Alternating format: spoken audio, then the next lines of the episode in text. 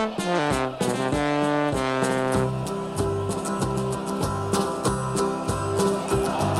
we come, blue and white, and we're looking good. You'll be in for a fight, and we fight pretty good. Getting goals is our job, and we get goals good. Looking good, we are Carlisle United. Hello everyone, you're listening to the Brunton Bugle, the number one place to get a Car United fix in the podcast world. I'm Lee Rooney. And I'm Mike Booth. United are through to the second round of the Cup, but in the league, Harrogate's status as a bogey team remains unchanged.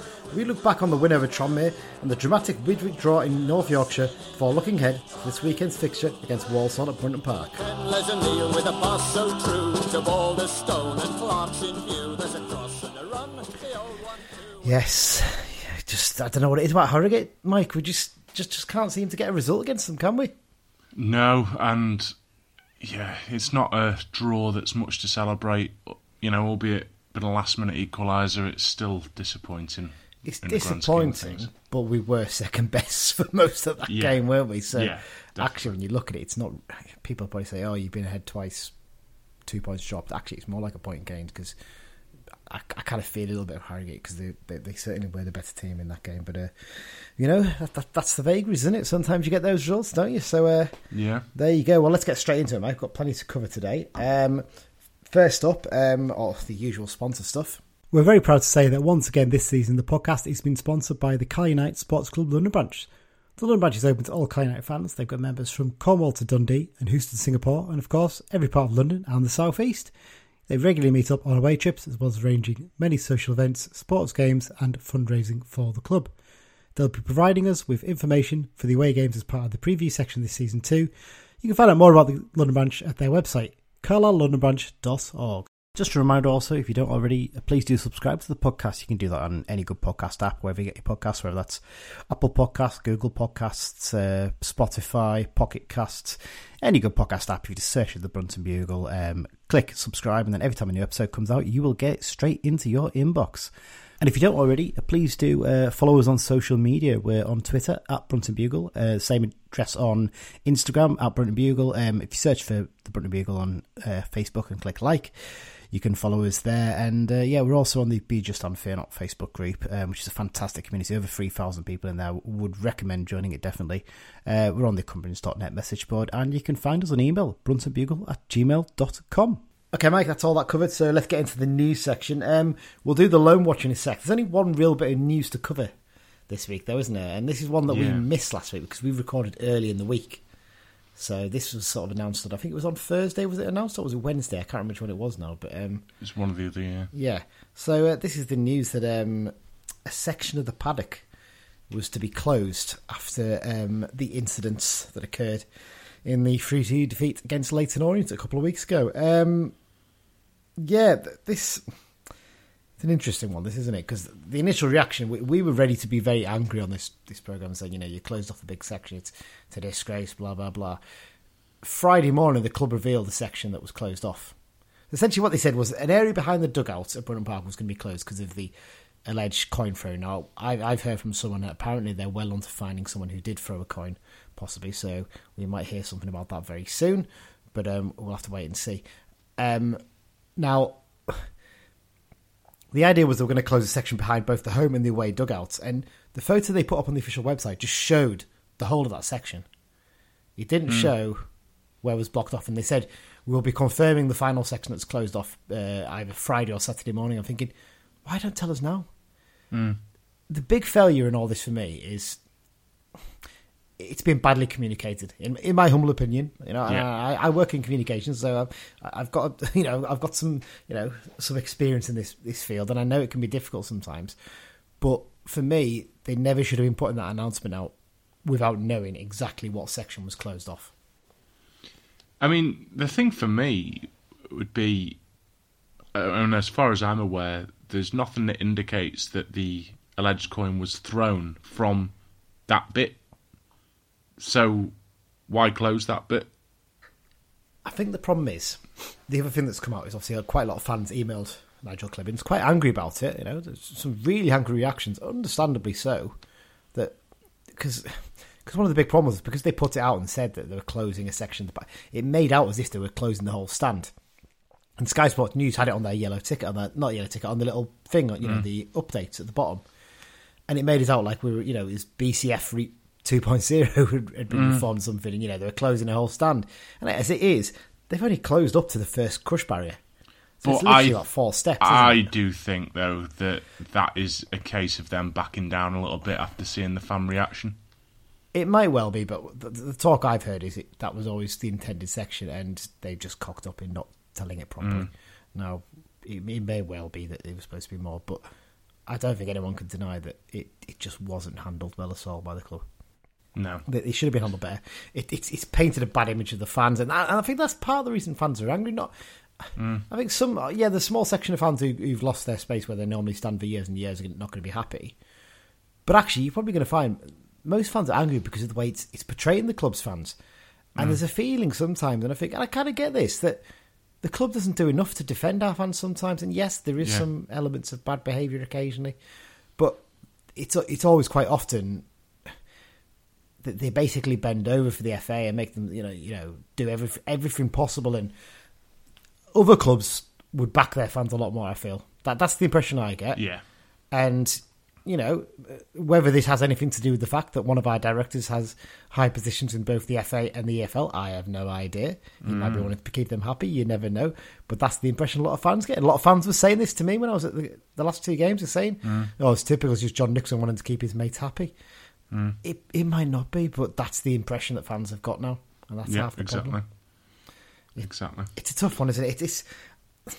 I, I, I do feel that the club do want to avoid getting fined and things like that. Yes, I totally understand that, but at the same time, there's better ways of portraying your fans than, and than what they've done in the recent weeks, and it and, it, and it's frustrating. It really. I is. mean, it's it's absolutely crazy when you think about it. That what like three little rows of a terrace, like a tiny little area, that made Sky Sports News that that been closed. Ha- Yeah. Like that's ridiculous. I almost You know, think and- I, I almost think it would have been better if they'd just closed it and Mm. not told us beforehand. And, and when the fans got there to the game, just say, "Look, decision's been taken to close it off Mm. because of what happened at the last game." You probably wouldn't have had anywhere near as an angry reaction than the one Yeah. you got. But for me, our fans have been brilliant this season, and there's been two very suspect allegations against our fans. One of which been the Hartlepool seat thing as well, and you know our, our fans have been brilliant, and I just I just think I don't like this picture that's been painted Yeah. of us Well, at we, all. We, we've said with the with the, with the seat thing, and, and we've had it. You know, people who were sat nearby have pretty much confirmed this. That, that was just from the, the crush from from the Mm. goals, the surge forward, and that's due to. And you know what? If you had people sat in those seats instead of covering them over, you wouldn't have had that surge forward because they would have had, Mm. not been able to. But because and and and again, it's down to poor stewarding by letting too many fans get into that area. if they'd stewarded Mm. exactly. Mm-hmm. the area better, then they could have avoided that, but they didn't. So you know they, they want to do it on the cheap. That's that's Hartlepool's choice. And the coin throwing thing, yeah, with, the frustration thing is it is an allegation, but from what I've heard, and we'll have to wait and see if it's true. It looks like they are close to p- potentially identifying someone who did that, which you know is frustrating because it, it, it does besmirk the fans, doesn't it? Something like that. It, it's, Well, it, it's it, does, but at the same time, you know, if one person chucks a coin, find them, ban them, that's it. Yeah. Don't tar every single Yeah. one No, of no, our no, fans as bad people, you know. You're, you're absolutely right when you say that, Mike. I 100% agree with you on that. And from from what we've seen, and you know, a few people have seen the emails that Clibbens has sent back to fans, which is, is generally, you know, it's a cut and paste job. Of course, it is. He's not going to type out an individual email to every single fan. The detail he puts in it is is quite interesting, and it does make you think, why wasn't that put out with the initial statement? It was talk of the fact that you know fans trying to get towards the tunnel when the refs and players are going off, and abuse being shouted at thing, uh, you know, from close range, you know, not particularly nice things, and and yeah, you know, you know what, both me and you've called many a manager an, an effing clown down the years, haven't we? You know, and, and possibly slightly worse things. Yeah. We've tried not to get too personal. Of course, you don't. You know, but it, it's football. People vent off a bit.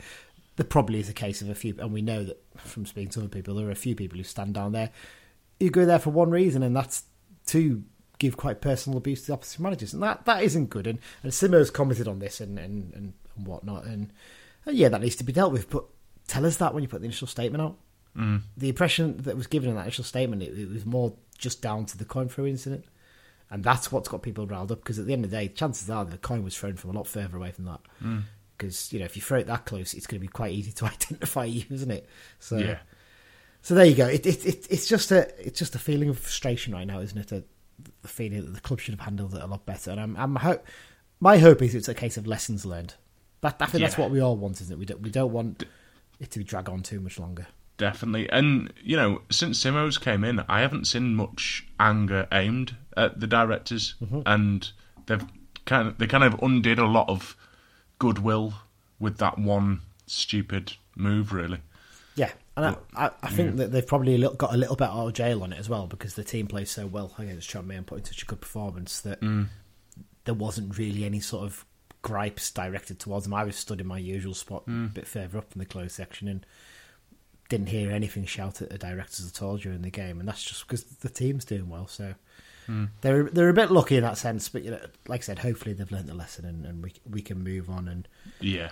the hope is that section will reopen, but the impression I get from some people is that potentially in the future they're going to try and put some sort of permanent barrier there to stop fans getting in there, which which will be sad if that's if, that, if they think that's the solution. And yeah, it, it, it could have been handled a lot lot better. Yeah. Right, let's do a quick loan watch, Mike, before we uh, review the two games. Um, so first up, uh, Max Kilsby. Uh, big win for Max and uh, Annan at the weekend. They moved off the bottom of the Scottish League Two table because they picked up a 4 1 win at Forfar Athletic. Uh, Forfar have actually dropped to the bottom of the table. Uh, up next for the Gallagher it's, it's a tough tie though. It's it's a, a trip to face second place Stirling Albion, so doesn't get much easy, tougher really. But um, but yeah, uh, Max as well played a part apparently in the fourth goal. He had a shot that was deflected into the path of the who actually scored. So good to see The him. get a relegation six points to that one as well, wasn't it, for them? Yeah, yeah, re- re- real big result in, against one of the fellow strugglers, and hopefully that can sort of kickstart their season. Uh, Lewis Bell, uh, another two appearances for him, uh, but my word, not a good week. Is it fair to say for Gretna? Um, two home defeats in a row. First up, they lost 3 0 to second place Spartans, and then in midweek, they were hammered 6 0 by East Kilbride. I mean, East Kilbride were close to getting promoted to the Scottish uh, League Two, weren't they? I think last season. I seem to remember they might have been in the playoffs, possibly to, to go up. Can't remember exactly, but I'm, I- maybe not. I don't. Well, maybe it was the year before. I can't remember. The, fairly recently, they've been close to getting into the Scottish League, but um, but yeah, not not a great result. And uh, this weekend they're going to travel to Edinburgh to face Hearts under 21s because of course Hearts, Rangers, and Celtic all play in the Lowland League in their under 21 sides these days. So uh, yeah, Rangers under under 21s are actually top of the league. I, I presume they're not allowed to get promoted into the Scottish League. I'm guessing that's what the, the rules are, but. I'm not sure. I know in Germany they have to be two divisions apart, don't they? Uh, I, I can't remember if it's two divisions. Uh, It might be two divisions, but I remember the rule there was basically you couldn't go any higher than than free league, which is the third tier, which is the first sort of professional tier as you're going up, basically. So, um, so yeah, um, interesting to see what happens with that. Another start for the fish, uh, but it, not a positive result for Morpeth. Unfortunately, they went down to a two 0 home defeat to Marine. Uh, Sam was actually subbed off in the 61st minute in this game, and the score was still nil nil. Uh, this weekend, uh, the Highwaymen travelled to Cheshire to face Nantwich Town. And finally, Lewis Boyd, uh, he made his eighth appearance for the Sky Blues at Carlisle City. Um, unfortunately, it was a 3 2 home defeat against Heaton Stannington. Um, they were actually 2 1 up as well at one point in this game, so not a good result for Carlisle City. Uh, this weekend, they travel to Pickering Town. Uh, right, well, that's Loan Watch done, Mike. Let's get into the match reviews. Um, first up, Carl United 2, Tranmere Rovers 1. FA Cup victory gets us into the second round where we'll face Walsall away. I mean, God, Walsall away. We didn't actually mention this in the news section, did we? But it's not much of a reward, is it, really? I suppose. No, but it, it could have been worse, to be honest with you. So It- it- it's, and I know no Walsall fans are going to be listening to this. It's a, a winnable tie. I'm saying that with my inverted commas there, and that fact that mm. both sides probably look at it as a, a winnable tie, really, don't they? They think Walsall thinking Yeah. they're at home. That, that's all you can ask for, and we're thinking which should hopefully make for a good game of football. yeah, it should be it should be a tight game, and hopefully with some, you know, because it's it's probably going to be Saturday three o'clock. It's not going to be on TV, or it's not going to be the No. you know the highlights one that they have on Sundays. So with any luck, they might reduce the prices, might get a decent crowd in maybe because you know it certainly helps for our first round game, didn't it? Um, yeah, so. it- It's one of these ones. This game, we're going into it. We didn't know about the injuries to Dennis and Stretton. We knew there was potentially a couple of players going to miss out, but when the the starting lineup's announced and you find out that your two main strikers are injured again. Mm. There was a sort of sinking feeling, wasn't there, when you saw that starting lineup and you saw Toby starting? And that's not a slight on Toby; it's more a case of he's nowhere near fit. we enough to be knew we knew he wasn't ready. Like No. you know, and and the way that he plays as well, he he needs a lot of energy. Yeah, And yeah, and by all accounts, you know, he came off at about sixty minutes, absolutely shattered. he could Um, barely walk. Never mind run. yeah. He was like he was trying his hardest to chase down the two centre backs, and you could see him like waving to the bench to say, "I need to come off soon." And that's Mm. when obviously Harris came on. But um, but yeah. So th- one of the biggest surprises actually was that Jon Mellish was available. We were convinced all week he wasn't. Uh, Yeah, was suspended, but turns out for five bookings, it only counts in the league.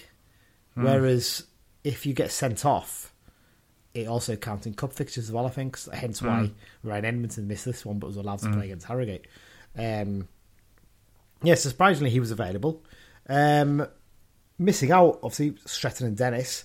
Um, Sho-Silva got his shock start. Um, Gibson returned to the starting eleven, and uh, Charters and Ellis both kept their starting places as well, and certainly well deserved, wasn't it? Obviously, they've had a great performances against Tranmere in the league game, and again did it in this one, didn't they? They're, they're both really good.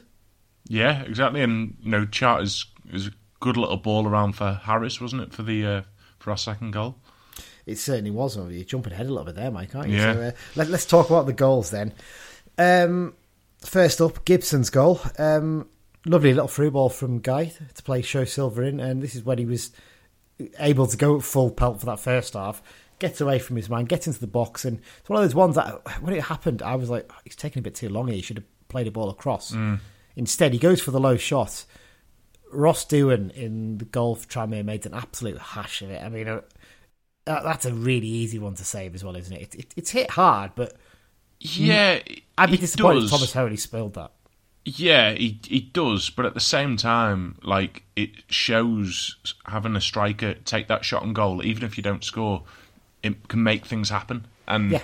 you know, Sho-Silva, you know, all right, yeah, the keeper could have done better, but Sho-Silva sort of basically made the goal happen by doing that. Does he count as an assist on your unofficial No, assist no. I'm a bit harsh, but yeah. Oh, come on. you, you give assists when a player gets fouled for a penalty, for goodness sake. Well, yeah, you know, that's a good And thing. you're not giving you one got- for a shot that was parried and the and the lad follows through. No, but if it hits the Terrible. woodwork and then the striker scores the rebound, And that counts as an assist. Unbelievable. You Officially, are so, you are so tight. That's pathetic. Yeah. There you go. Anyway, but yeah, so obviously uh, Doohan spilled the ball, and, and Gibson was, to be fair, he didn't spill the ball out very far.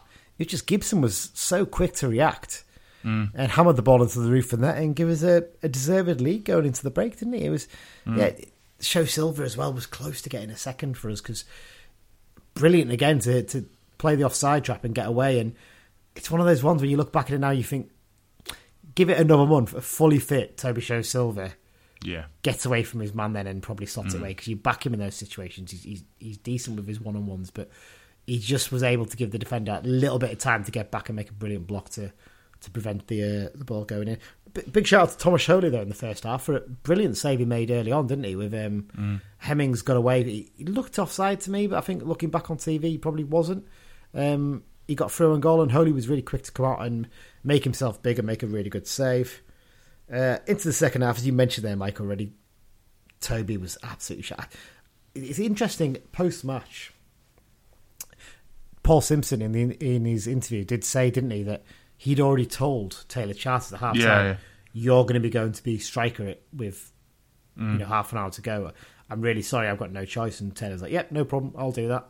Mm. You know, rather than saying, "Oh, I'm not sure about that, boss," which you know shows a great attitude of the lad as well. Mm. And uh, yeah, Harris came on for Toby, and uh, Taylor moved up front. And yeah, he, he probably didn't have that much of the ball, but what he did, he, he pressed the centre backs and didn't really give them much time. And we Holy didn't really have a huge amount to do in this game, to be brutally honest. Mhm. So, and that was a testament to the to the work we did up front in terms of pressing. So yeah, Taylor did some great stuff, and um, and yeah, then came the goal. Um, really good pressing from Harris, wins the ball about 25, 30 yards from goal, plays it to Charters, who then lays a perfectly weighted ball Yeah. into Harris's path. He goes, showing you first thought he's right, just hit it. Then he's like, no, I'm going to go towards the keeper. All right, hit it now. No, I'm going to go around the keeper. All right, no, come on, hit it. and he gets on the keeper, and he and he, I feel bad for him because I feel if he got that little bit more power onto his initial shot, we would have been raving about that goal for years. Yeah. We saying what what a bit of play and what a finish. But because he'd done so much to get around the keeper, he was off balance and he hit it. And initially, it looked like it wasn't going in. And fair play, he recovered to poke it home. And I think, as Simo said in the post match, if he hadn't if it hadn't gone over the line or if it had been kept out, Simeo was getting sent off because he yeah. tried to handle the ball out the net. It was a good save, almost. It was a great save, wasn't it? Yeah. but yes, uh, Harry got his goal, and it was that was really lovely to see. Um, we'll talk a little bit more about uh, Jayden in a minute. And then United were pretty comfortable, despite the fact that you know they were playing without a striker. Nick Balado came mm. on and did a lot of good running as well uh, towards the end. Um, but then just a sloppy bit of play from a set piece got Tranmere back into the game, didn't it? Mm. Switched off for a second, Guy let Hemmings get away from him a bit too easily. Hemmings hit a shot that really powerful shot that Holy just had to parry and it looped up and again we were just caught a bit napping and Byrne was there to head the ball into the empty net and um, made for a slightly nervy last ten minutes, but not that nervy. They had a few set pieces, but I wouldn't say there was any real big chances that made you think, oh, you know, I wasn't. Despite the fact we didn't have that striker, I wasn't panicking and thinking we're in danger here. Mm. You just kind of, mm, this, this, is a bit more awkward than what I would have liked it to be. And they held on and got, got the deserved win and got into the second round. And at the end of the day, Mike, that's all you need in this this stage of the competition, isn't it? Exactly, exactly. And yeah, it was it was good to sort of get some more minutes in some players' legs as well. That'll help us out later on uh, down the line. So yeah, all you can ask for, we're in the next round, and that's it. Yeah. Well, a couple of talking points of that game before we get into the Harrogate one, which we'll talk in a bit more detail because we were both at that game.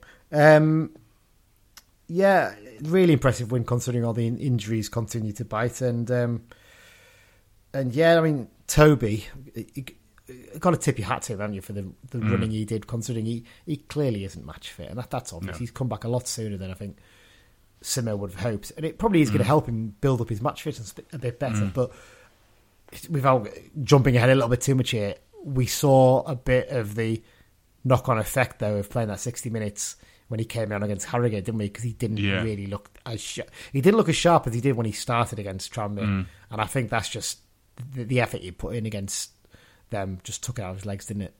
Yeah, definitely. But I think when everyone's fully fit again, you know, I'm, I'm a big fan of the chaos that he brings to the pitch when he comes on off the bench, and I think when we've got like a fully fit Edmondson well, you know, he is fit, but he's been suspended. Yeah. When we've got like Edmondson, Dennis, Stretton, Patrick, even, and then you bring in Toby on at 60 minutes after, you know, two of them four have run a defence ragged all game, I think we'll probably see quite a lot of goals from him. Yeah. I, well, again, without jumping ahead, he had an involvement in Moxon's goal as well against Harrogate. So, uh, yeah. so yeah, there you go. But yeah, fair play to lad. Terrific effort. Certainly couldn't fault it. Um, shout out to a couple more players. Jack Ellis, once again, mm-hmm. a really impressive game. He he got the official man of the match as well, quite rightly too. I thought he was. I uh, I christened him on Radio Cumbria the Kendal Cafu with my tweet to them, um, following up from the Denton Holme Pirlo.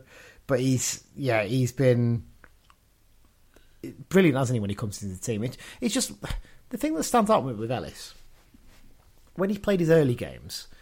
He's always looked to be very steady early on doesn't take any mm. major risks, just keeps it very, very basic and very simple. But in this game, first five, ten minutes, he was getting right up and down the pitch, and him and yeah. Gibson tore apart their left back. Mm. He could not cope. He, exactly. he, he just. I thought they were going to sub him at half time. That, that's how mm. much they were turning him inside out for most of that half. But that's what impressed me. He, he's he's really growing into his role in the squad and in the team, and yeah, he's, he's getting more confident, isn't he? As yeah. as well, uh, that sort of shows. And I think Simo now it was a case of well, if back is injured and can't play, I'll you know I'll play Ellis. But I think now it's well, if back needs a bit of a rest, yeah, I, I know he can come in and do a job. Uh, whereas before, I think maybe that's maybe why back was getting injuries because he was playing too many games and now we've got the luxury where we can afford to rest him because you know that Ellis can just come in and do the job.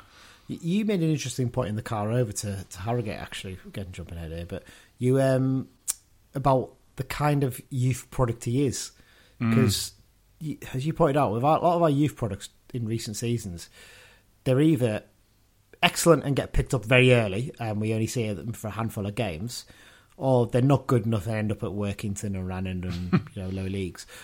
We haven't had someone who we think to ourselves we might get a good hundred plus games out of him as a youth product in our team, mm. and you feel like Ellis could be that kind of player because he, he's good. He's probably not championship level good yet, but he looks like someone who could build himself up over the next few years, find out what his best position is, and we'll yeah. get a decent decent battle time out of him, won't we?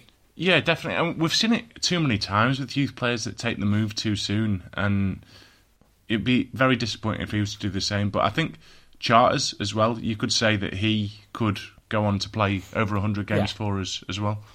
Yeah, no, that, that, that's a fair point. Actually, I, I hadn't even thought of really of Charters. I mean, the thing with Charters is it's, it's taken a bit longer, hasn't it? Whereas Ellis has come in basically into his, his first year, hasn't he, as a as yeah. a youngster and established himself. Uh, just interestingly, because you were saying that. I thought I'm going to have a quick look here and see what has Liam McCarron done since he's gone to uh, Port Vale on loan from Stoke, uh, and the answer is four appearances mm-hmm. since August. So yeah, one, one of them came in the FA Cup game at the weekend, and bar that, and he was subbed off after 55 minutes in that game. So yeah, you know, that, that there's a, a, cautionary tale for any youngster coming through our ranks to look at what happened to him going too early.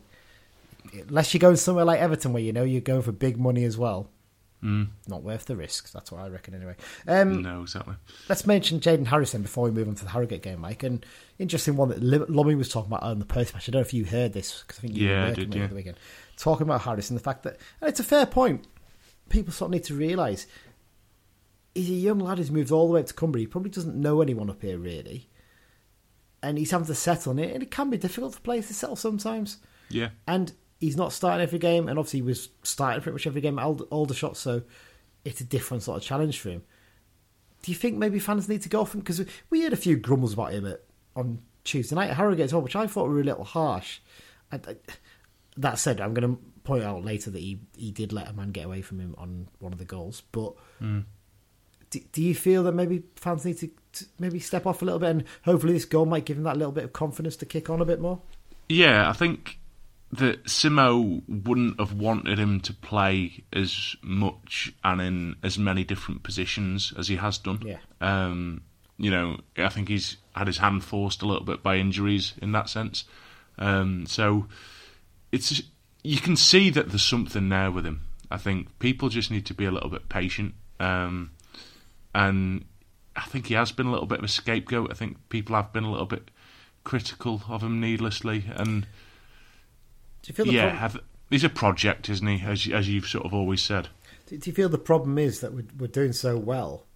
It's actually quite hard to find the scapegoat sometimes when things don't go well, and you, yeah. you're basically picking the one player who doesn't actually play that much really, and mm. you know he's done. You know that, that's the way maybe he's getting picked on a little bit, and and I've said this before. I think he's got all the physical attributes to be a really good player. I mean, you look at yeah. size, what six foot two, six foot three, mm. big, strong, wins his tackles, can win win it in the air.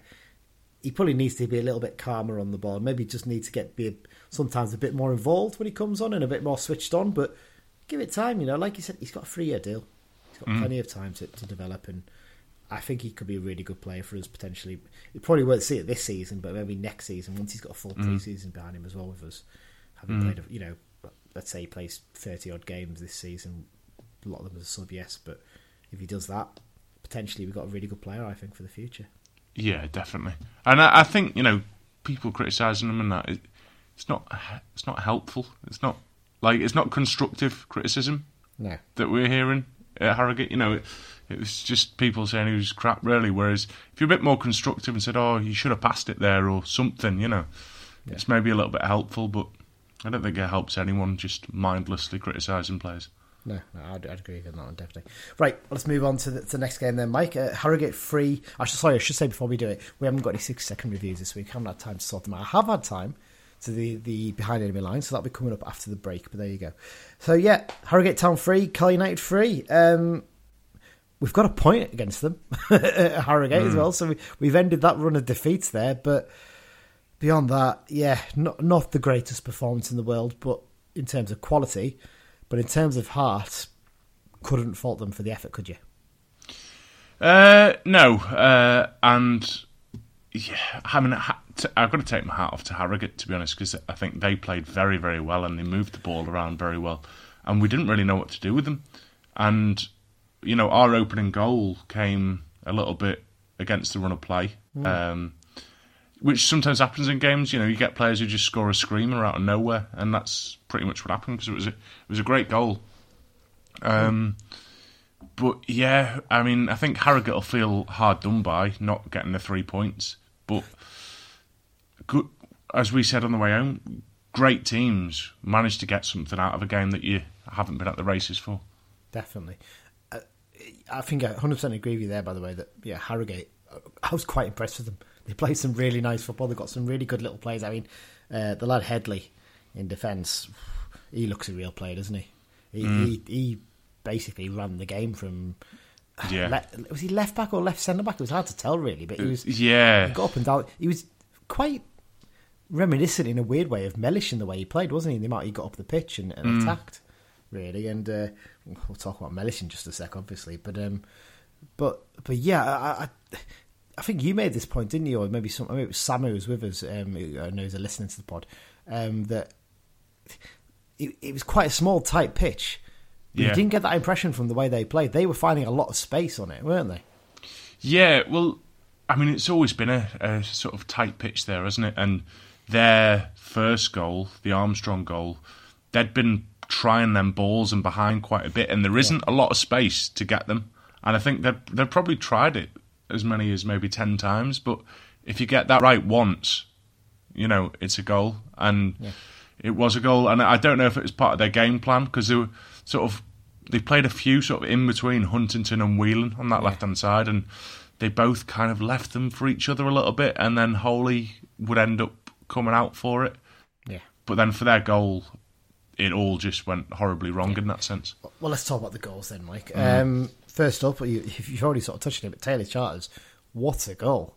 Mm. I mean, you slightly just disagreed with me on the walk back to the car, but I, I think this is currently goal of the season, basically, because it, it it's just a wonderful bit of play. I mean, it, first of all, really good pressing actually to win the ball back deep in their half when they had the throw in. Um, I think it was Edmondson finds Dennis, who then plays a nice little ball inside for Charters, sets himself nicely, and we were right behind it, weren't we? Basically, it was, mm. it was right in front. You knew as soon as it left his foot, didn't oh, you? Oh yeah, you were like, "Oh, this is a good one." You, at the very least, it was probably going to hit the bar and and what a hit it was! It mm. right over the keeper. He had no chance into the roof of the net. Twenty five yards, bang, one 0 But again, but again, got to say it. Jack Armer, if you watch the highlights, he's dragging the defender miles away from Charters. Yeah. So the you know the Red Sea opened. He had loads of space to shoot. If Armer wasn't up there, he wouldn't have done. No, absolutely, definitely, hundred percent agree on that one. Um, that was on twelve minutes, twenty eight minutes. Uh, Harrogate equalised for that goal from uh, Luke Armstrong, who had a pretty decent game for them up front, I have to say as well. Mm. Um, but a sloppy goal to concede, wasn't it? I think Burrell plays the ball out of defence to Muldoon. Um, he was able to turn just a little bit too easily for me, um, mm. and then plays that free ball for um, for Armstrong. Armstrong. It's one of those weird ones. I saw it. It's like I still can't really work out should Huntington maybe do a bit better? The thing is, Huntington's not going to have any pace. We know that he's 34 years mm. old now. There's kind of a feeling like could he have maybe pulled him back to stop him, but you're risking potentially if the ref looks at that, he might even look and think it's a red card. You know. Well, I think looking back, Huntington actually gave him quite a narrow uh, shooting mm. window, if you like. Um, but Holy been so far off his line meant that it was quite easy for Armstrong to poke it. And I'm not having a go at Holy for off line because, like I say, they played a lot of them balls mm. through, and Holy had to come out to collect them. But it was just uh, they just didn't seem on the same wavelength. Yeah. Whelan, Holy, and uh, Huntington. Yeah, we are we're big fans of Big Tomash, but yeah, in my opinion, I think he was a little bit too slow to come out. And we and we did think that at the time. He we we obviously again we were right behind the goal there, and it was just that little bit of a lack of decisiveness, wasn't it? It mm. was kind of like it wasn't much. That's the thing. If he just decided that split second earlier and gone right, I'm going for this, he could have gone mm. and cleaned it out and, and got the ball. But he just he just paused slightly. Yeah. And then fair play to Armstrong. It's a smart finish through Holy's legs and Feeney. He was quite a slow ball, wasn't he? He wasn't hit with power Feeney just couldn't quite get back in time to clear off the line. No, And, uh, but I mean, at the same time, no. While we're sort of questioning, you know, could our players have done better? I think if it was one of our players that had played that ball through, I think we'd be saying what a fantastic ball that is because Oh, yeah, that's what 100%. that's what you want. You want the kind of ball through that causes a lot of havoc and Yeah. people don't know how to deal with it. And yeah, it's just one of that one of them goals. But Armstrong looked quite a handful, to be honest. Yeah. Well, first half he did. I don't think he was quite as involved second Mm. half, to be honest. But um, but yeah, uh, after the break, I mean, they clearly had a bit of a rocket from Samo, as- you'd expect. Mm. Uh, came out a little bit stronger, and um, yeah, good play by Moxon, keep, keeping the ball. And I thought he could have gone down because lad dived in and didn't get anywhere near him, Mm. or near the ball. Sorry, but he, he kept the ball, played out wide to Armer, and he set himself. up. And what a crossing this was! I mean, again, this is one where we had a brilliant view of this, didn't we? Because we were we were as you look at the goal, we were to the right of the goal, right at the front row of it, and we could see directly as soon as he played that ball, we're like, if anyone gets a touch on this, this is a goal. Hundred percent, it's a goal. And t- taking nothing away from Edmondson, absolutely anyone could have scored that Yeah. because it Well- was such a peach of a cross.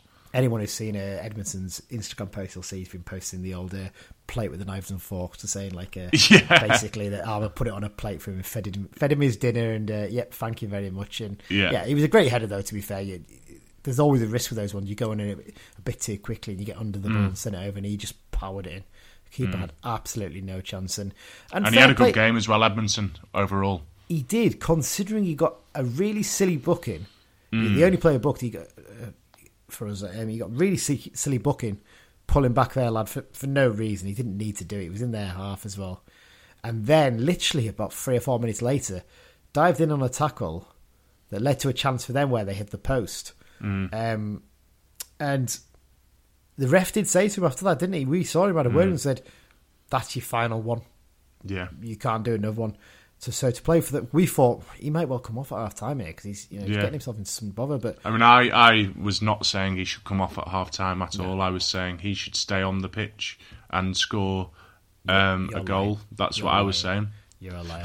um, to be fair, I thought he might come off. I didn't say he should, but I thought he might because I felt he was in danger. But very, very well disciplined to be fair, and credit to him for the second half. He, he did a lot of running to be fair, and actually, you know, caused their defence countless problems throughout the game.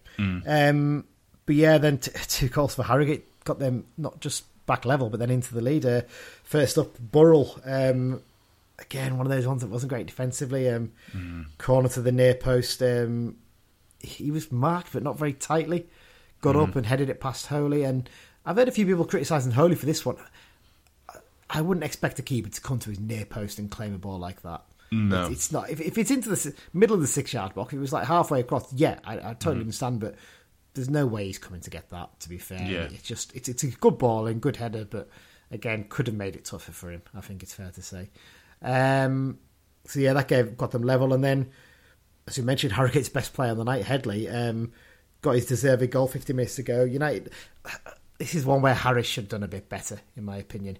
Mm-hmm. He gets he gets past Harris a little bit too easily. Even if you bring him down and mm-hmm. you, you give away a booking, fine, you can you can live with that. You know that, mm-hmm. that's you know just try and keep it tight.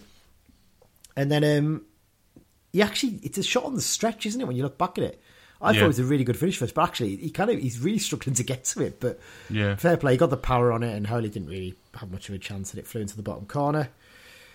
And then Harrogate made a substitution, didn't they? They took hmm. off. Was it Muldoon? They took off. They took off one of the strikers and threw on Rory McArdle. Now, Rory McArdle, what did we, what did we say at the game, Mike? We, we, what did you say about him? Well, I think he must have had a very difficult paper round because he looked about 45 years old. He's 35. I thought he was Yeah. actually older than that. So he's 35 years old. He was thrown on big centre back, and they basically threw an extra defender because they knew we were going to go for it. And my God, did we go for it? To be fair, we must have had about of our corners. I think about six of them came in that last five ten minutes, didn't they?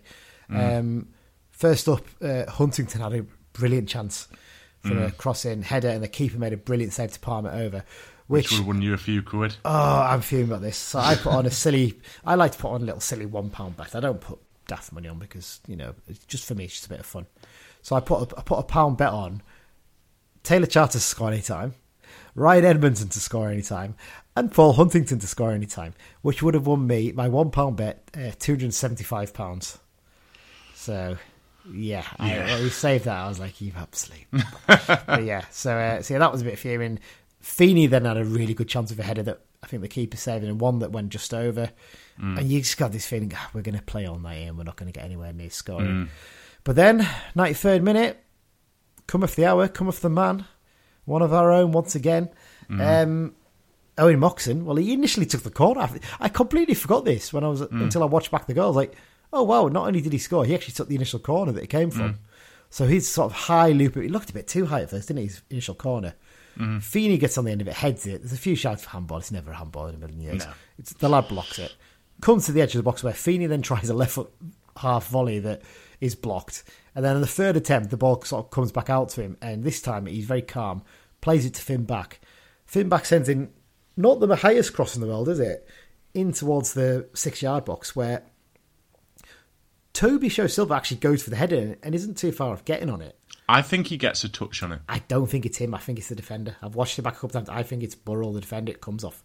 Who basically Well, I, I credited Sho-Silva with the assist anyway to make up Well, for uh, last Saturday. that that makes up for last Saturday then. um, and yeah, it comes to the far post where Moxon and fair play. You, you could easily thrash at this. You could easily completely cock it up and not get a good contact. Brilliant header. Yeah. Low header into the net. Keeper's got no chance.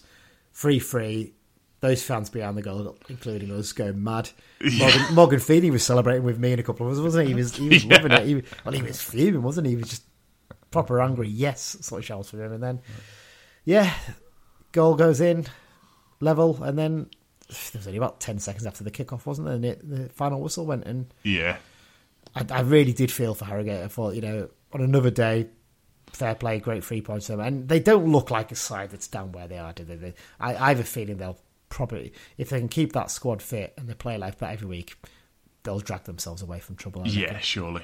I can't see them being down there. But um, but yeah, I mean, main points of this, Mike, for me, were it's a bit of a poor performance, but the spirit. That's the thing that really stands out in this squad. They fight, don't they, till the very end?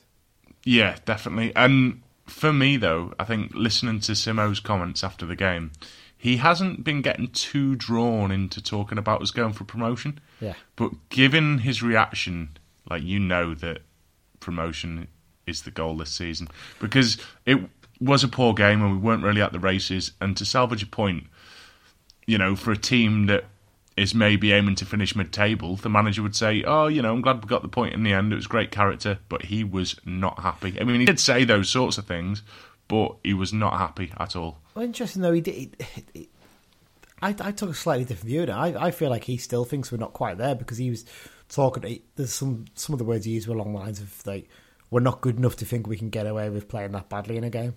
Mm. Basically, and and I I think he's almost tempering expectations a little bit there. But I, I you- you're probably right. And they're probably now we've gotten to ourselves in such a good position. Playoffs at least has to be an aim, you'd think. But um, but yeah, um, I mean, let's talk about the, the the main issue in the team for this game. Obviously, we mentioned about the, the team selection. Um, so we Corey uh, Edmo obviously came in for, and Dennis came in for uh, Sho-Silva. Gibson dropped out surprisingly though, didn't he? That was a little bit of a surprise. Um, Yeah, came on, did fairly well when he came on. That two or three times he's trying fancy flicks, and mm. he needs to cut that out a little bit in a game like mm. this. It's all right if you're winning a game two 0 I can live with him doing it then. A few fancy flicks and try some clever things then. But when you're chasing a game, when you're at two two or you're three two down, don't need any of that crap. If I'm brutally honest, mm. you know, no need for it. Because you know what, he's good enough to do well without doing that sort of stuff, and that's the reason why it's annoying.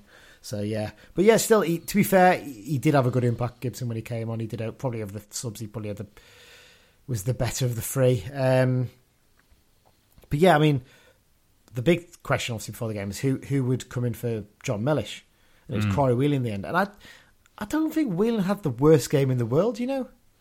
I thought it he was just okay. it was clear that that isn't his position. No, he it? looked uncomfortable, but actually, when he had the hmm. ball and didn't have too much pressure on him, he, he was okay. He kept it. You know, hmm. a few times he didn't just lever it out. He tried to find Armer. Hmm. Um, but it, yeah, it, it, it's not so much the fact that he was targeted or you know he was weak in that position. it's we missed Jon Mellish, didn't we? And I don't Yeah, think anyone could doubt, doubt now how important Mellish is to the way we play. Yeah, I mean, I, I said it about ten minutes in because we just couldn't bring the ball out of defence, Yeah. really. And we didn't, and we didn't have that's what he someone does stepping so out. well. We didn't have someone Yeah. stepping out to win the ball either, did we? Mm, exactly, and yeah, so looking forward to him being back in the team this weekend, hopefully. Yeah, I don't think there's much doubt about him coming back in if Yeah. he's fit, is there? Really, but um, I mean, a slight question: maybe should Duncan Hyde hadn't been given a, a run out at, in that position? I mean, it kind of begs the question: Why sign him if you're not going to play him in that I situation? suppose, I suppose you, maybe thinking, I need to go for experience here. You know, up against someone like Luke Armstrong, who's you know caused us problems in the past, and will do, and especially has caused a lot of problems in the past. But in the end, we went to the back four at half time, didn't we? And uh, you know, Yeah, pushed um, you know, went base back four, and um, Charters dropped back into midfield. I can't remember what it was now, but basically Gibson obviously came on and played more as a a bit of a diamond, I think, wasn't it? Yeah, it was sort of a diamond, wasn't it? A guy sort of sitting and uh, Gibson at the tip and Charters and Moxon either side. But uh, but there you go. Should note that Owen Moxon was actually given the WhoScored.com man of the match in this game with an- a rating of 8.9. Which I think is his best game for the club, apparently. Which Yeah. I don't buy. I, I don't think, but that, that it's all based on stats, isn't it, and things like that. Yeah. one. But but it does goes to show, maybe sometimes you don't realise that you know stats wise, when you look at the average ratings of the players this game, ours weren't that far off Harrogate's. But hmm. maybe it's that last ten minutes or so, and the pressure we put on really helped with that. I hmm. suppose we it was fairly constant pressure by that point, wasn't it? So, uh, hmm. so there you go. But yeah, it, one of those ones. Look, yeah, accept that It's not a good enough performance, but we got something from it, and just look at look at where we can be better in those situations going forward. yeah, definitely. That's the best way of looking, at it, isn't it? Right, we'll take a short break and then we'll be back to preview the Walsall game. This is Jon Mellish. You listen to the Brunton Bugle. I thought Big John was very appropriate for the halftime break today, as he was the one we missed on Tuesday night. So uh, nice to hear his voice and hopefully see him playing at the weekend. Um, right, so let's preview the Walsall home game. Uh, obviously, back to, to league action at Brunton Park. Um, we have a behind enemy line section this week. We've had it off for a few weeks, haven't we? Because I, I've either been away and not had time to sort stuff, or we've not been able to find an opposition pod for Harrogate, as has been the case, because they don't seem to have any online fans. Um, because it's surprising that because it's very posh Harrogate, isn't it? We were Yeah, it's we full of old people, though, isn't it? Yeah, oh, it's fair point. Fair point. It's Leeds fans who can't afford. That's not bus to say that old people don't know how to use the internet, but No, true. some of them don't. Anyway, yes, let's move on. Um, right, so yeah, uh, for this week's uh, Behind Enemy Line section, I spoke to Tom from the One Pod Beyond Walsall podcast. We spoke to him, I think, last season as well. Actually, we had a really good chat with Tom. Um, what did we talk about? We talked about the Saddlers' slow start to the season, their American takeover in the summer, uh, how that's getting on, and where on earth is Joe Riley? Yet to make a competitive appearance for Walsall. So we talked a little bit about those things and a few other bits. So here's a chat I had with Tom. So after a few weeks off, we're back. Finally, we've got an away fan to come on to do the behind enemy lines section, and this week we've got Tom from the One Pod Beyond Walsall podcast. Tom, thank you very much for joining us. You're very welcome. Yeah, it's good to have it's good to have someone on because I mean we've had a bit of a problem. at the moment. I've been trying to get I didn't have time to get a Tranmere fan, and then Harrogate don't appear to have any fans on the internet. By the of things, it just proved a bit of a nightmare. But there you go. Um, let's talk about all things Walsall then. Um, been quite a slow start to the season for the Saddlers, wasn't it? But things really seem to have started to pick up in in the last few weeks, especially. What's been the main factor in that sort of turnaround of form? Yeah, I mean, uh, we started really well in the first three games. We won our Yeah. first three games and then didn't win for 12 after that. Um, so, uh, you know, f- fans started to get a little bit twitchy, but, um, you know, still believed in Michael Flynn. Obviously, you know, his track record speaks for itself. Um, he needed time to turn Newport round, and I think we knew that he would need time to turn us round as well. Um, and so, you know, fans didn't stop believing in Flynn despite performances dropping. But um, in the last seven or eight games, um, we really do seem to have turned a corner. We've um, won four, drawn two, and lost one in the league. Um, and on Saturday, went to Wycombe and turned them over in the FA Cup. So, um, yeah, I, th- I think uh, really it was just that the players needed time to gel. There was another big turnover in the summer. Um, we've had horrendous run with injuries. Um, and so, um, yeah, it, it, was just a case of um, of the players, you know, taking time to, to learn each other's games, to to um, understand what uh, Flynn wanted from them, and it, it, really seems to be paying off now. We we look like a, a different side, to be honest. Was there ever a feeling of that run of you know twelve games without a, a win? Because we, we, I remember we talked about it in our podcast. We like do a little review of the League Two results, and we were saying, when does it get to a point with him that maybe they start to worry about have we made the right decision in, in him as manager? But it sounds like as fans, there wasn't too much of discontent in terms of we want to get rid of the manager during that period. No, I, I think as Walsall fans, you know, we understand over the last sort of four or five seasons, we've tried absolutely everything. You know, we've had the returning hero in Dean Keats, we've had the established League Two um, manager um, in uh, Clarke. Um, we had the untried manager in um, Matt Taylor, and I think yeah. we knew that you know we, we you know it, it, there came a point where it was like, well, is it us rather than the managers? Um, that that coincided with a change in ownership, so we've got new American owners who um, seem to be um, doing all the right things so far. Um, no complaints about them. Um, so I think there was a there was a sense that um, we just needed to give Flynn time. So he never he never lost the fans despite not winning for twelve games. And to be fair, you know we we weren't getting battered week in week out. We still haven't lost a game in the league by more than one goal all season. So I think, you know, it's fine margins and the fans realise that and we're happy to give him a bit of time. And it's kind of been, you know, um, proved to have been the right decision because uh, we do definitely seem to have turned a corner. You preempted my next question there by talking about the takeover because I was going to ask you about that. So that obviously took place in the summer, and obviously got your new American owners. Um, so it all seems to be going pretty well with them because I know that the, the, previous owner was in place for, for quite a while, wasn't he? And by all accounts, not an overly popular person. I've seem to remember. Yeah, I mean, there's a, there was an interim manager in between the Americans and Jeff Bonser, who was um, Jeff Bonser was there for thirty years, yeah, um, yeah. and and you know presided over um, a sort of relatively uh, strong period where we were playing in the championship. Um, we had four or five seasons in the, in, the championship over two different campaigns. Um, but then there was definitely a feeling that we'd stagnated um, after that. Um, and uh, Leigh Pomlett took over, who was, you know, um, on the board already. So there was a sense that, you know, it wasn't um, someone completely new. It was someone, you know, uh, taking over from within. I think he got a lot of goodwill purely by not being Jeff Bonser. Um, and then the takeover in the summer um, by this American um, investment group was completely out of the blue. I mean, it, it, hadn't leaked at all. The club had kept it very, very tight. I think only about two or three people within the club knew anything about it. There were very, there were, were sort of quite senior people at board level who knew nothing about it until the fans did. Um, and so it's yeah, it was a complete surprise, but um, uh, yeah, I, I, wrote an article for When Saturday Comes not long ago about um, uh, American owners and how they might not be um, all they're cracked up to be in terms of you know what they want from football. Um, is often not particularly what fans want. You think of the European Super League, um, the Glazers, um, FSG at Liverpool. The Americans have very much been the driving force behind trying to change um, the British system uh, or the English system for the worse, in my opinion. Um, our American owners, um, you know, obviously are um, not in that same sort of um, billionaire Premier League class, yeah. Um, and they do seem to be doing stuff right. You know, that they've um, made sort of strides to improve the matchday experience.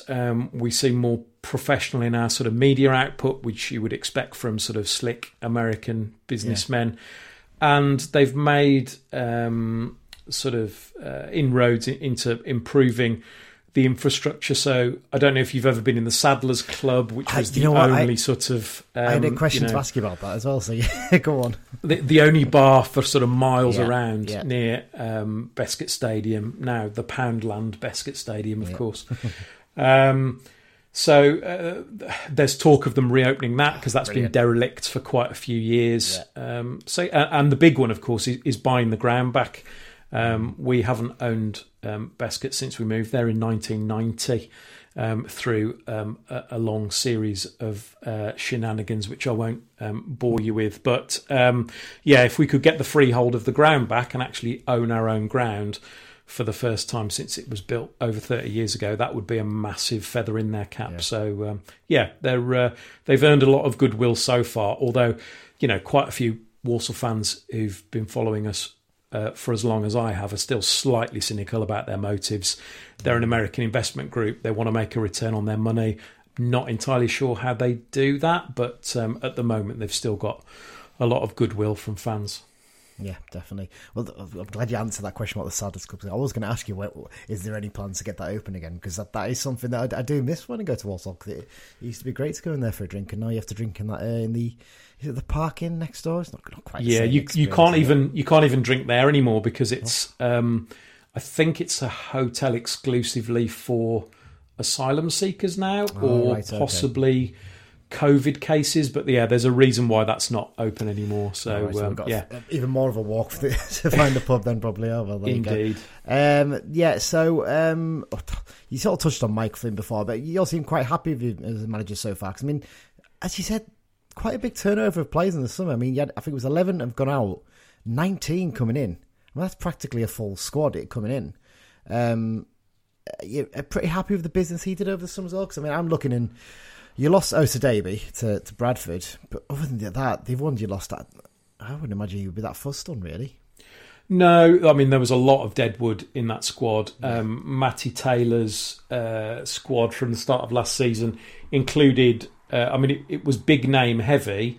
Um, you think of sort of uh, Conor Wilkinson, Joss Labadie, yeah. Manny Monthe. They're all established League Two players and, and probably came with you know uh, decent wages as well beyond that, we were really sort of struggling. This this squad this season is much more balanced, um, and we seem to have brought in quite a few players, um, you know, who are um, hitting the ground running. So um, Isaac Hutchinson came in from Derby, who Wayne Rooney was a big fan of, and and you know Derby fans were, were hoping might have stayed. Um, we brought in Tom Knowles um, from Yeovil, who Mike Flynn um, bigged up by saying he was the, in his opinion, the best player in the conference, um, and he's been really good as well so far. Danny Johnson obviously came in on loan from Mansfield and has um, scored a lot of our goals. Um, we were, you know, supposed to be bringing him in permanently, and then at the last minute, Mansfield got cold feet. Um, and would only loan him to us. So it remains to be seen whether they, um, uh, you know, recall him in, in January in a bid to yeah. scupper us as a potential um, playoff or top half rival. Um, and then uh, Liam Bennett as well, um, who came in on loan from Cambridge and has been our best player so far yeah. this season. But again, um, is another one who we're slightly worried may get recalled in January.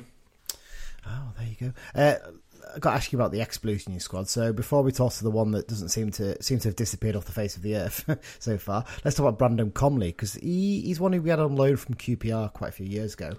Um, he then came back on trial with us in January, of January or February, I think it was. In fact, no, it might be March actually. It was under Simpson, and I think he decided it wasn't worth keeping him in because we had enough as it was. How's he doing so far? I saw he got sent off the other day, but he, he seems to be doing okay.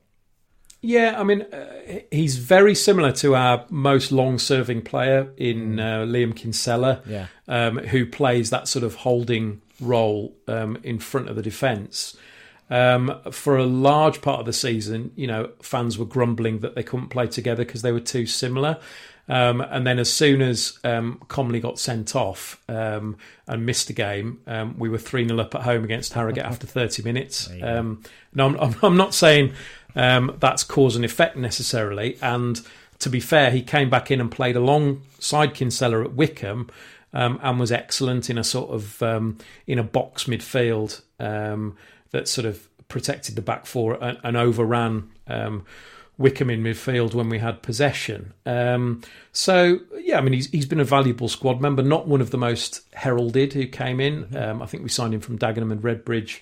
Yeah. Um, but but he's he's done a job, albeit um, it remains to be seen whether you know him and Kinsella play together going forward when we need to attack teams more um, at home. I would still you know, possibly prefer just Kinsella there and then um, a few more attacking options in midfield, to be honest. But um, you know, he's he's been okay. Well, let's talk about another midfield option, a man who has yet to make a uh, competitive appearance for you, but has obviously made quite a few appearances for the Blues. It's Joe Riley. Uh, what's gone wrong there? I mean, it sounds like he's had an injury. They haven't been able to work out what the problem is because it's strange. Because before he came to us, he'd only made six league appearances, I think, in his career or something like that before he actually signed for us. And he made what something like 50, 60 odd, maybe even more for us. And now he's back to having injury problems again. Yeah, I mean, out all season um, and doesn't appear to be any closer to a return. I think um, they're on record now as saying they finally do know what the issue is, mm. but they've been very, very quiet about it. Um, and um, yeah, we we don't know um, anything more than that. I'm afraid, um, which is a shame because you know he seemed to be a relatively promising signing, but um, yeah, we, we've not seen hide nor hair of him, unfortunately. I just hope he gets back to fitness soon, to be honest. He's a good player, Joe. It's an interesting one because he he left under a little bit of a cloud actually because he obviously turned down his contract, but he basically, although Simpson hasn't confirmed this, effectively he has done by saying one of the players admitted to him basically he'd been tapped up and didn't seem to realise he'd been tapped up because he said, "Oh, I've already spoken to another club and sorted a deal." And and Simpson's like, "You can't actually do that yet, unless right. it's a Scottish club." And he was a bit like, I think he was a bit taken back. Like, oh, right, okay, yeah, I haven't done that. And I think he basically knew he was going at that point. But um, but yeah, it's interesting one because I think in the summer a lot of our fans were disappointed to see him go, but actually now when we look at it, he probably would struggle to get on our bench at the moment because we have right. very we're very strong in midfield. That's an area where we're really well packed in he, he played right wing back a lot under Simpson, and again, right wing back, we're very well we're very well stocked there. So again, he probably would struggle to get in in, in the team there. Good lad though, really good lad. He's, he's someone who you know worked really hard when he was in the team. But uh, yeah, he's yeah. done the um, co-commentary on local radio um, a couple of times, um, and um, sort of kicks every ball. And yeah. you know when we're holding on at 1 0 with seven minutes of injury time. You know, he's cheering when we're clearing it and, and all the rest of it. So I think he's, you know, he's endeared himself yeah. to fans through that. But um, yeah, let's hope we actually see him on the pitch at some point this season because um, otherwise, yeah, it does seem to have been a bit of a a bit of a waste of a wage, unfortunately. Mm. Um, I, I, had a look through our squad to try and find uh, ex Saddlers in there, and I was really struggling. I was thinking, I don't think anyone in our playing squad has played for you guys. And then I remembered our manager, Paul Simpson. He had a, short loan spell with you guys, didn't he? I think in back in 1998. Do you have any memories of that? I'm going to guess no from the 10 appearances he's made. um, I, I, do remember Simpson. Oh. Um, I mean, any player who um, comes to us with a Wolves connection um, is not going to get off on the best foot. But um, I think I think people um, genuinely sort of enjoyed him.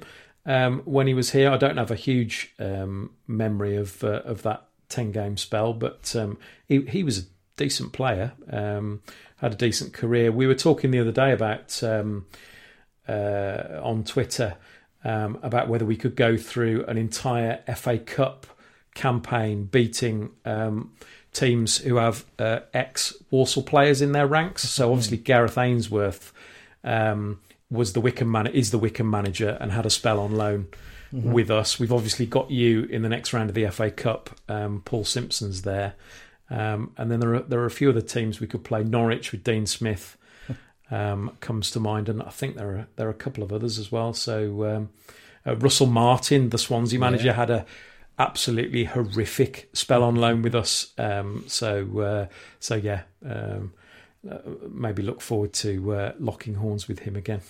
I mean, just about the FA Cup draw before we finish up were you guys as disappointed as we were?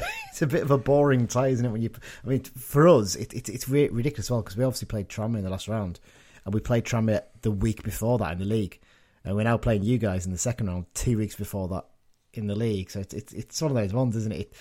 I suppose for you guys, you look at it as a home tie, a, winnable tie, but yeah, bit, a little bit boring, I suppose. Yeah, I think we were happy it was at home. Um, we would have, you know, obviously we would have liked. Um, a non-league side because then you're much more likely to get um, uh, get the TV cash, aren't you? But um, you know we, have had shocking cup draws for about the last seven or eight years, so we're we're pretty much used to it now.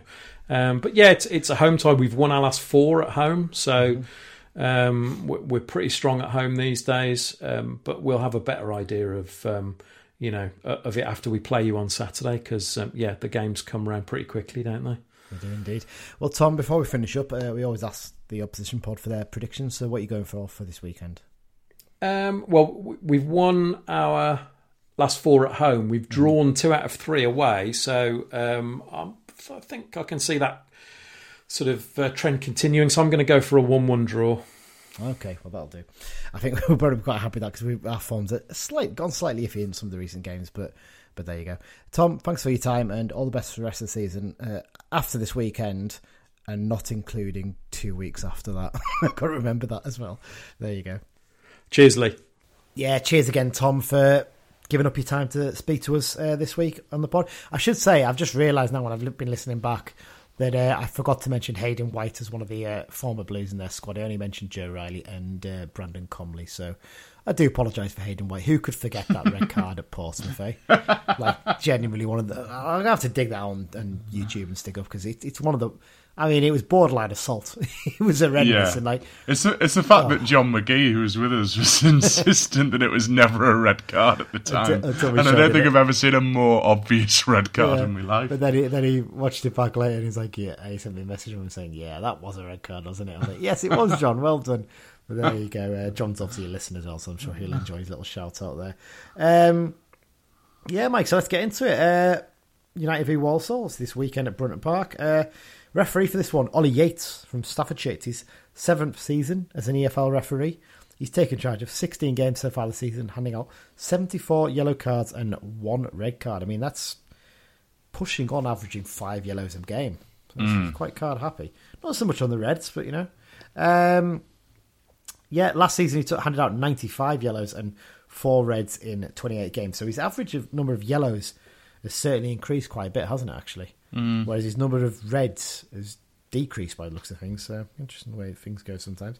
Uh, the last United game he took charge of was the nil-nil home draw against Hartlepool back in February. Jordan Gibson uh, was booked for United that evening.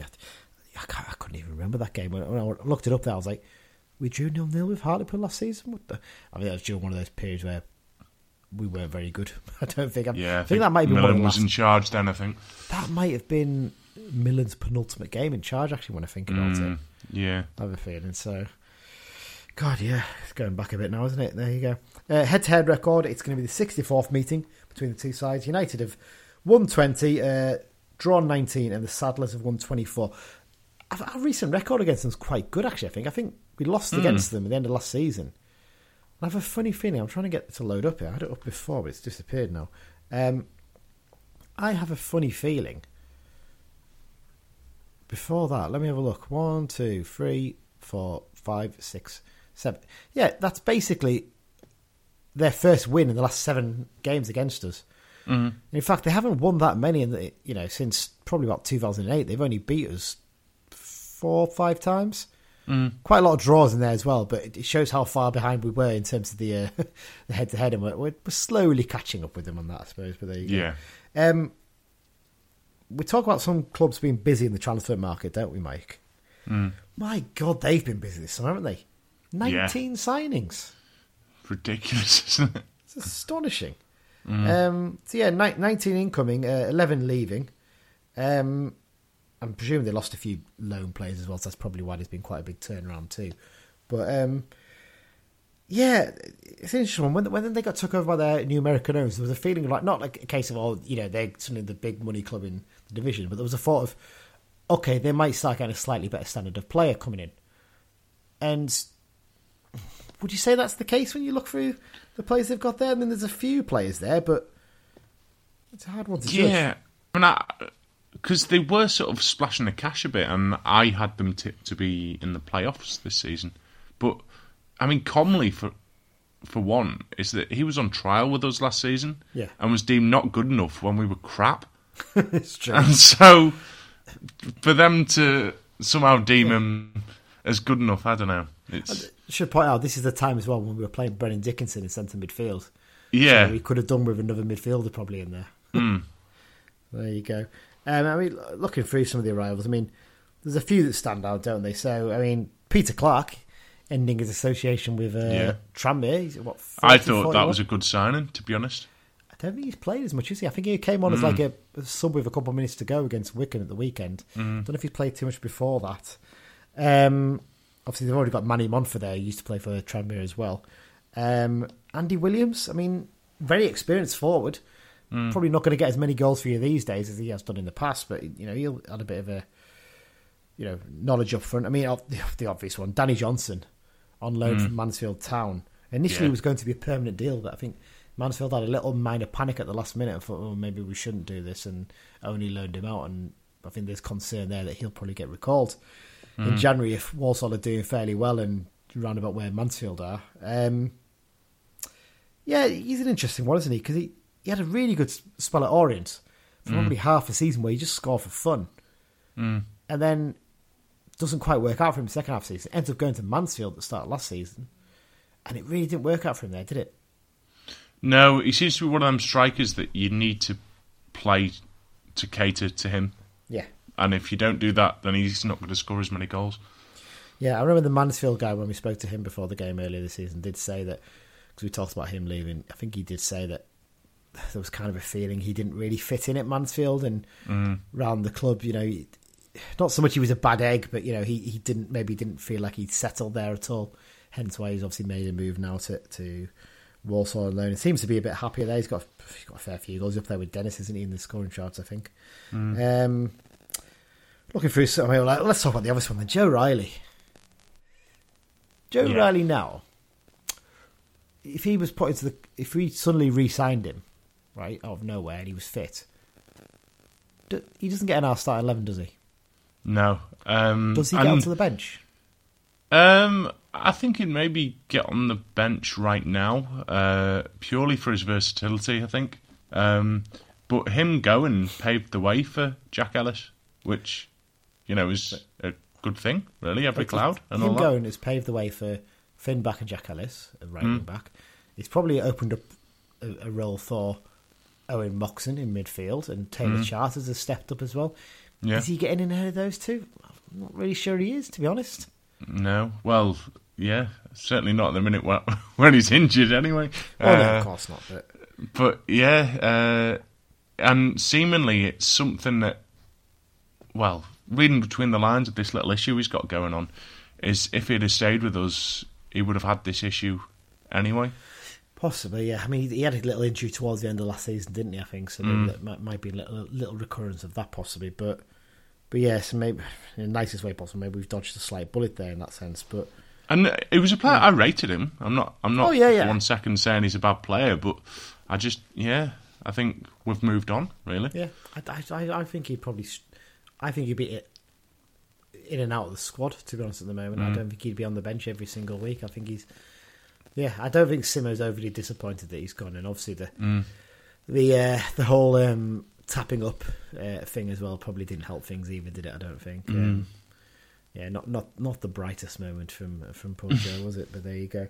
Um, yeah, so it's interesting. Obviously, he's not been able to feature for them, and they, like like Tom was saying, there they don't just don't know what kind of player he is because they haven't really seen him. He's played a couple of preseason games, and that's it. So apparently, he's been very good on the radio with them, though. He's been very enthusiastic. So there you go.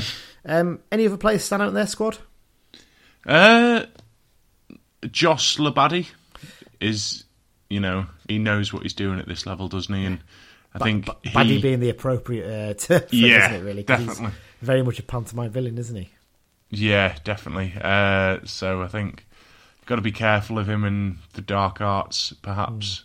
Um, yeah, uh, obviously, you know, we touched on it before. Hayden White, uh, good fullback. But yeah, there's nothing that I'm that I'd particularly say I'm afraid of, to be honest. No, obviously Conor Wilkinson up front. He's you know scored a few goals at Orient as well, but he's uh, he's out injured at the moment, I think, so he probably won't be involved at the weekend. I would, I would imagine. Uh, last time out, uh, Walsall got a very good result there, didn't they, in the FA Cup? Uh, A two 0 win at Wycombe Wanderers, the League One side. Um, goals either side of uh, the break from Maddox and Hutchinson were enough for them to secure a place in the second round, where they will obviously face us. Uh, and obviously keeper Owen Evans, he he saved a penalty um, to secure a clean sheet against the Chairboys. Um, in terms of the overall form table, though, they really have picked up because they went 12 games without a win. Mm. And uh, as Tom obviously said there, that there wasn't ever a feeling when their fans of, oh, let's get rid of Flynn. It was more a case of, okay, trust the process here. It's going to take him time to get these 19 players bedding in, which seems to be the case now. They seem to be getting somewhere with that. Um, they're now second in the last last six games form table. Yeah. The record of one one loss drawn one one.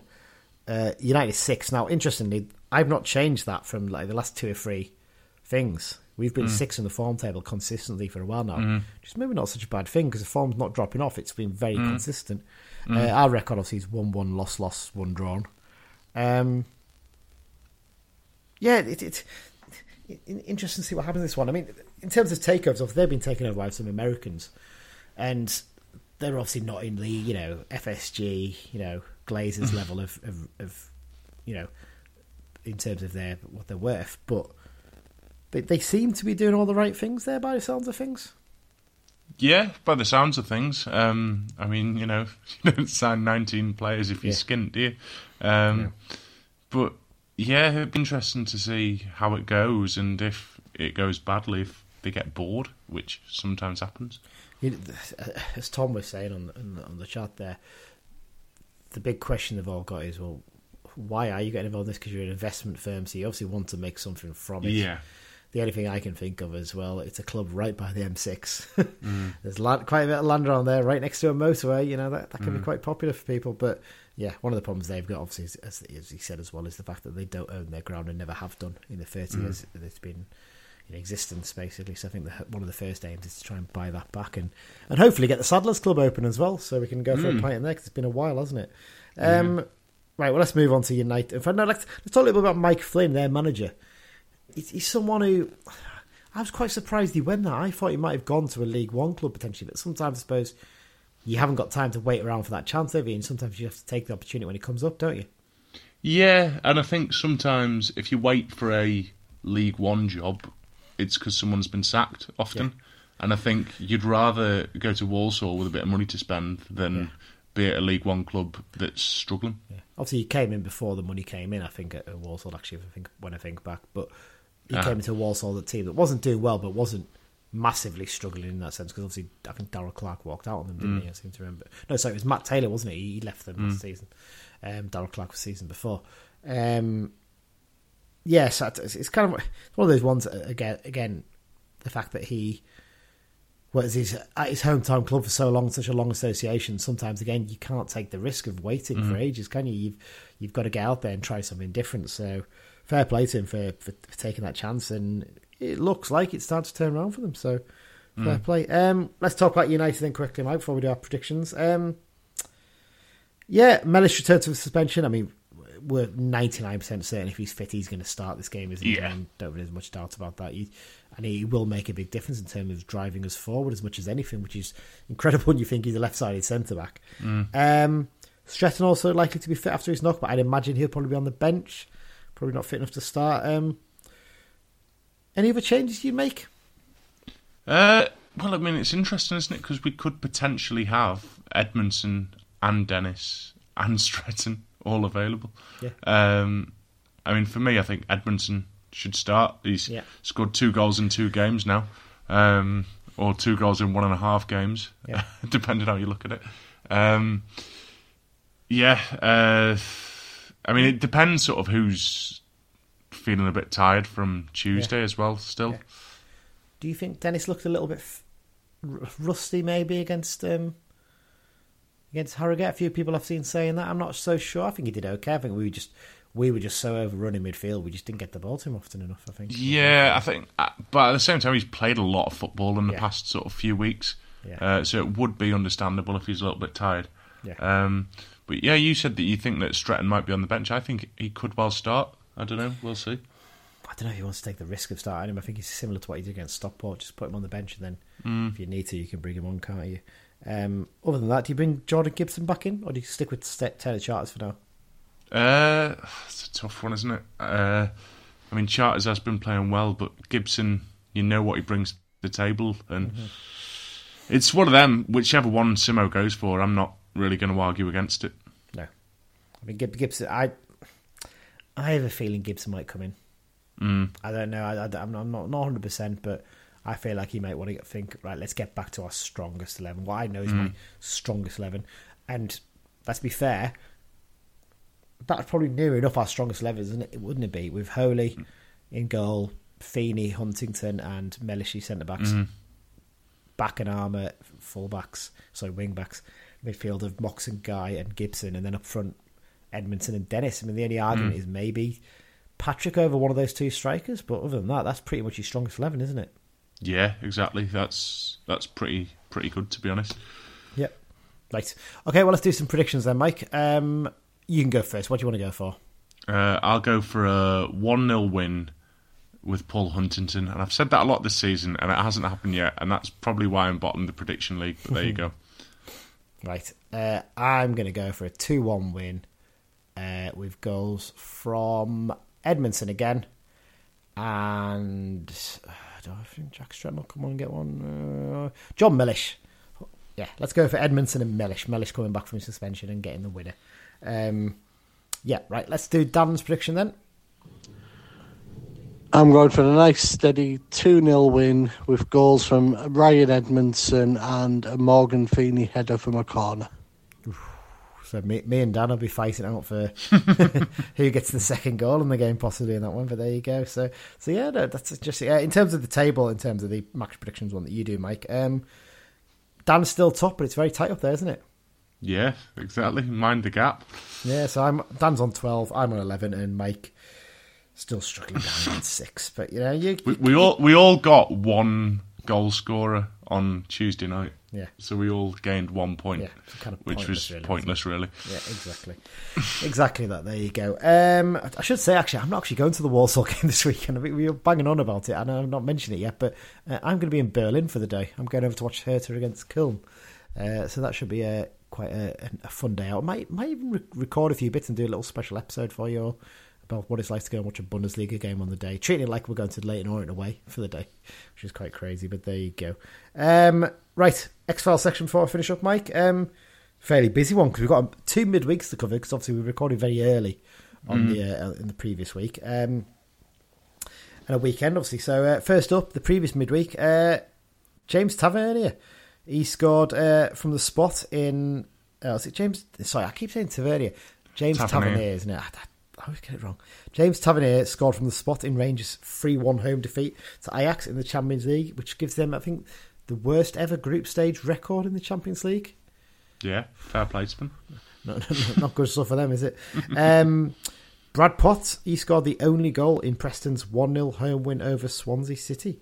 Uh, George Tanner was sent off for what you can only describe as a horror tackle in Bristol City's 1 0 home defeat to Sheffield United. It was not a good tackle, was it? This? Yeah, John McGee thinks it was just a yellow. Um, oh, John, you- you're getting some stuff aren't? Bless you. Um, Aaron Hayden just cannot stop scoring, as you'll find out again in a minute. Um, he scored in Wrexham's 1 0 home win over Maidenhead United. Uh, Jack Bridge scored a penalty in Southend United's 3 0 win at Barnet. And Olufela Olomola scored in Wealdstone's 1 0 win at Altrincham. On to the weekend, Liam Cooper. We don't mention him very often in terms of stuff like this, but he scored in Leeds United's dramatic 4 3 home win over Bournemouth. What a game this was! Incredible stuff. Um, Mark Beck, he scored a brace for Darlington in their 2 1 win at Kidderminster Harriers. I think this puts them top of National League North, actually. Really flying well at Darlington at the moment. Um, and here, here is a name we do not mention in goal scoring very often, isn't it? James Brown. I feel good. Yeah, he scored for uh, St Johnstone in their 2 1 win over Rangers. James uh, Tavernier actually scored for Rangers in this game as well. Um, back into midweek, uh, the current midweek that is, Regan Slater. He scored a quick-fire brace for Hull City as they came from behind to win 3-2 at Cardiff City. Uh, Andy Cook scored the winner for Bradford City as they beat his former club Mansfield Town 2-1. Is there a feeling that Man- that Bradford really rely quite heavily on Andy Cook? it seems to be that way, doesn't it? Yeah, I he's, if he picks up a knock, they might struggle to keep themselves up near the top, possibly. But there you go. Uh, Tristan Abrahams, he scored a penalty in Eastleigh's 5 2 win over Maidstone United. Cedwyn Scott scored for Notts County, their 2 2 draw with Southend United. Aaron Hayden scored yet again for Wrexham in their 3 1 win at Scunthorpe United. I think he's got something like nine goals in 18 games this season. He's got like the, Something like that, a isn't it? goal scoring record of a striker basically this season, which is Well, quite I- remarkable. I was thinking about this before and thinking how Callum Guy was he ever good at taking corners, or did we just have Aaron Hayden in the box for them and it made it look like he was really good at taking corners? It, it could well have been. I'm just quickly getting his stats up here. Why is it not showing this? this... No, that's showing the wrong season. Let me see. Right. So Aaron Hayden's record this season. Yeah, 19 appearances, nine goals. Wow. Uh, uh, one of them was in the FA Cup. So if it's the league, in terms of the league, nine goals and 18 appearances. Which um, let me have a quick look and see uh, what that does in terms of uh, top scorers in the in the National League. I wonder if he's right up. I imagine he'd be right up there. Surely, he is currently uh, joint sixth top scorer in the National League. Paul Mullins right up there is top. Macaulay Langstaff, of course. I completely forgot that he'd been scoring for fun at that level. But um, but yeah, Wrexham have got. I mean, they've scored a ridiculous amount of goals this season already. So no real surprise that they're right up at the top of the uh, National League. Um, just to finish off, uh, Mark Ellis. He scored for Torquay United in their free-free draw with Dorking Wanderers. That take a point that takes them off the bottom of the National League. Um, one of a little bit of news. I think this is one you spotted, Mike, isn't it? Uh, Adam Collin. He's uh, he's stepped up from his uh, head head of youth goalkeeping at Mansfield Town to be just head of goalkeeping overall. So that's his, he's basically the main goalkeeping coach now. I think so. Uh, Yeah. as you mentioned, he's been on the bench a few times this season, hasn't he? I think he's been registered as a player, similar to the way that Tony Craig was back in the day for us as well. So, yeah, good good stuff for Adam there. And uh, that's today's episode done, Mike. There you go. Took taking a little bit of a while, but um, covered a fair bit there. Um, we'll be back next week to do a preview of the Salford game, a game again that we're both going to, aren't we? I think. I think you're coming to that one. Yes. So should be a good one. That one. Um, I'm hoping to get the Kristian Dennis interview out early next week. Apologies for the delay on that one. It's just taking a little bit while to sort out. But um, but yeah, and then uh, we'll have another interview coming out not long after that as well with someone at the club. It'll be a very very good one. That one. I'm really looking forward to that too. Uh, Mike, thanks very much for joining me. Always appreciated. Thanks everyone for listening and up the blues. Up the Blues.